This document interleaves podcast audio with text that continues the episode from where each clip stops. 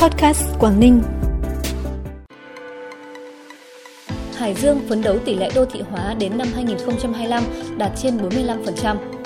Tập đoàn Central Retail dự kiến tiêu thụ 1.000 tấn vải thiều Bắc Giang.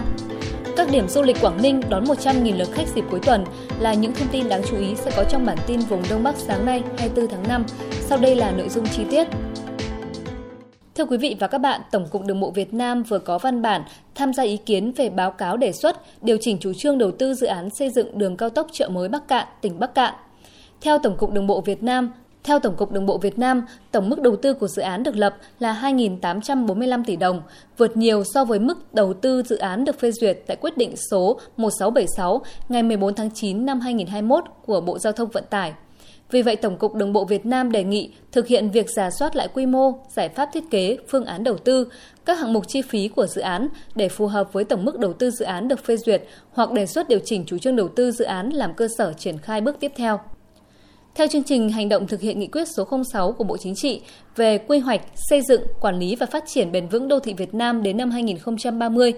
tầm nhìn đến năm 2045, Ban Thường vụ tỉnh ủy Hải Dương đặt chỉ tiêu phấn đấu tỷ lệ đô thị hóa đến năm 2025 đạt trên 45%, đến năm 2030 đạt trên 60%. Đến năm 2025, toàn tỉnh có 44 đô thị, đến năm 2030 có 60 đô thị.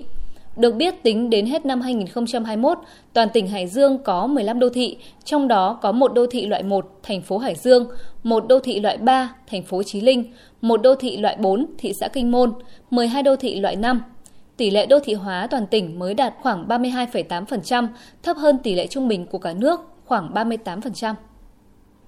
Hiện toàn tỉnh Bắc Giang có khoảng 28.000 ha vải, tỉnh đã được cấp hơn 200 mã vùng trồng vải thiều đáp ứng yêu cầu xuất khẩu sang các thị trường Trung Quốc, Nhật Bản, Mỹ, Úc, một số nước EU và các thị trường tiềm năng khác. Năm nay, tỉnh sớm xây dựng kế hoạch từ sản xuất đến tiêu thụ, bảo đảm sản xuất an toàn, không bị ảnh hưởng bởi dịch COVID-19, phối hợp chặt chẽ với Bộ Công Thương, chủ động tìm kiếm, mở rộng xuất khẩu sang các thị trường tiềm năng và khó tính, tăng cường các hoạt động xúc tiến tiêu thụ trong nước – theo đó, tỉnh Bắc Giang vừa ký kết biên bản ghi nhớ hợp tác xúc tiến tiêu thụ vải thiều năm 2022 trong hệ thống siêu thị của tập đoàn Central Retail tại Việt Nam. Dự kiến năm nay tập đoàn sẽ phối hợp với tỉnh Bắc Giang tiêu thụ khoảng 1.000 tấn vải thiều và 100 tấn nông sản thực phẩm khác. Tham gia chương trình kết nối giao thương giữa nhà cung cấp khu vực phía Bắc và Bắc Trung Bộ vừa được Bộ Công Thương tổ chức vào cuối tuần qua, tỉnh Tuyên Quang có một gian hàng trưng bày các sản phẩm ô cốp, nông sản đặc trưng của tỉnh như chè ngọc thúy, chè san tuyết, chả cá lăng, cá lăng nướng Na Hang. Đây là những sản phẩm tuân thủ các quy định về chất lượng, an toàn vệ sinh thực phẩm và nguồn gốc xuất xứ theo quy định của pháp luật hiện hành. Việc tham gia chương trình tạo điều kiện cho các nhà cung cấp, cơ sở sản xuất của tỉnh Tuyên Quang kết nối với các doanh nghiệp xuất khẩu, kết nối doanh nghiệp sản xuất, cung cấp các sản phẩm đặc trưng vùng miền với các nhà phân phối, trung tâm bán lẻ, đưa hàng hóa vào hệ thống phân phối bán buôn bán lẻ và phục vụ nhu cầu tiêu dùng đa dạng của người dân.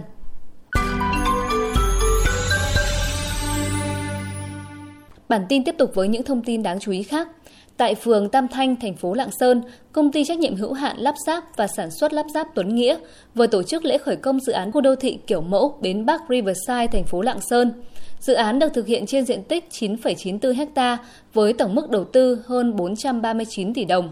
Phương án kiến trúc cảnh quan tại điểm nhấn của dự án được lấy cảm hứng từ hệ thống các công trình mang bản sắc đặc trưng của thành phố Lạng Sơn. Theo kế hoạch dự án hoàn thành xây dựng trong năm 2025, Hiện Ủy ban nhân dân thành phố Lạng Sơn đã thực hiện giải phóng mặt bằng đạt 70% diện tích và phấn đấu trong năm 2022 bàn giao xong mặt bằng cho chủ đầu tư. Tại quảng trường 15 tháng 5, Ủy ban nhân dân huyện Bắc Quang phối hợp với Sở Lao động Thương binh và Xã hội tỉnh Hà Giang vừa tổ chức hội trợ giới thiệu việc làm trong và ngoài nước. Tại hội trợ, hơn 1.000 lao động và các bạn đoàn viên thanh niên trên địa bàn huyện được gần 20 doanh nghiệp, đơn vị tuyển dụng, tuyển sinh, ngân hàng cung cấp thông tin về lĩnh vực lao động, việc làm, dạy nghề, thị trường lao động, vốn vay ưu đãi.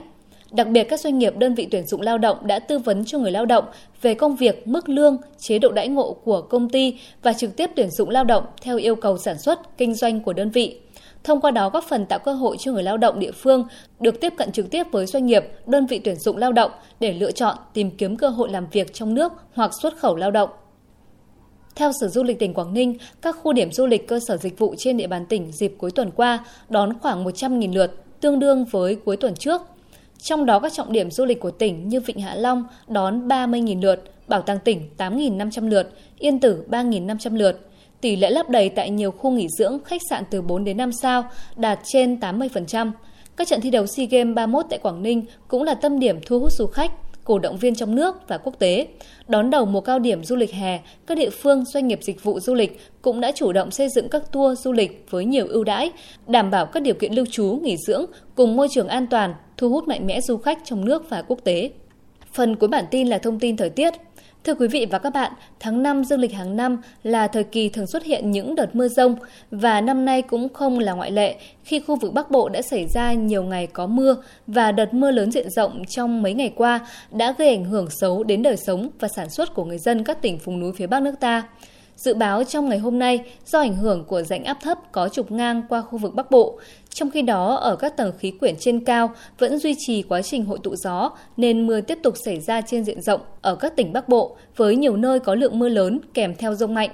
Do mưa đã kéo dài trong mấy ngày nay và có tiếp tục duy trì trong ngày hôm nay, nên nguy cơ xảy ra lũ quét, sạt lở đất tại các tỉnh vùng núi Bắc Bộ còn rất cao, nên người dân cần chủ động phòng tránh. Do trời nhiều mây và có mưa nên mặc dù đang trong những ngày hè, thời tiết vẫn dễ chịu với nhiệt độ thấp nhất phổ biến từ 22 đến 25 độ và nhiệt độ cao nhất trưa chiều ngày hôm nay giao động trong khoảng từ 26 đến 29 độ, một vài nơi sấp xỉ 30 độ. Cảm ơn quý vị và các bạn đã quan tâm và đồng hành cùng kênh podcast Quảng Ninh. Xin kính chào tạm biệt và hẹn gặp lại.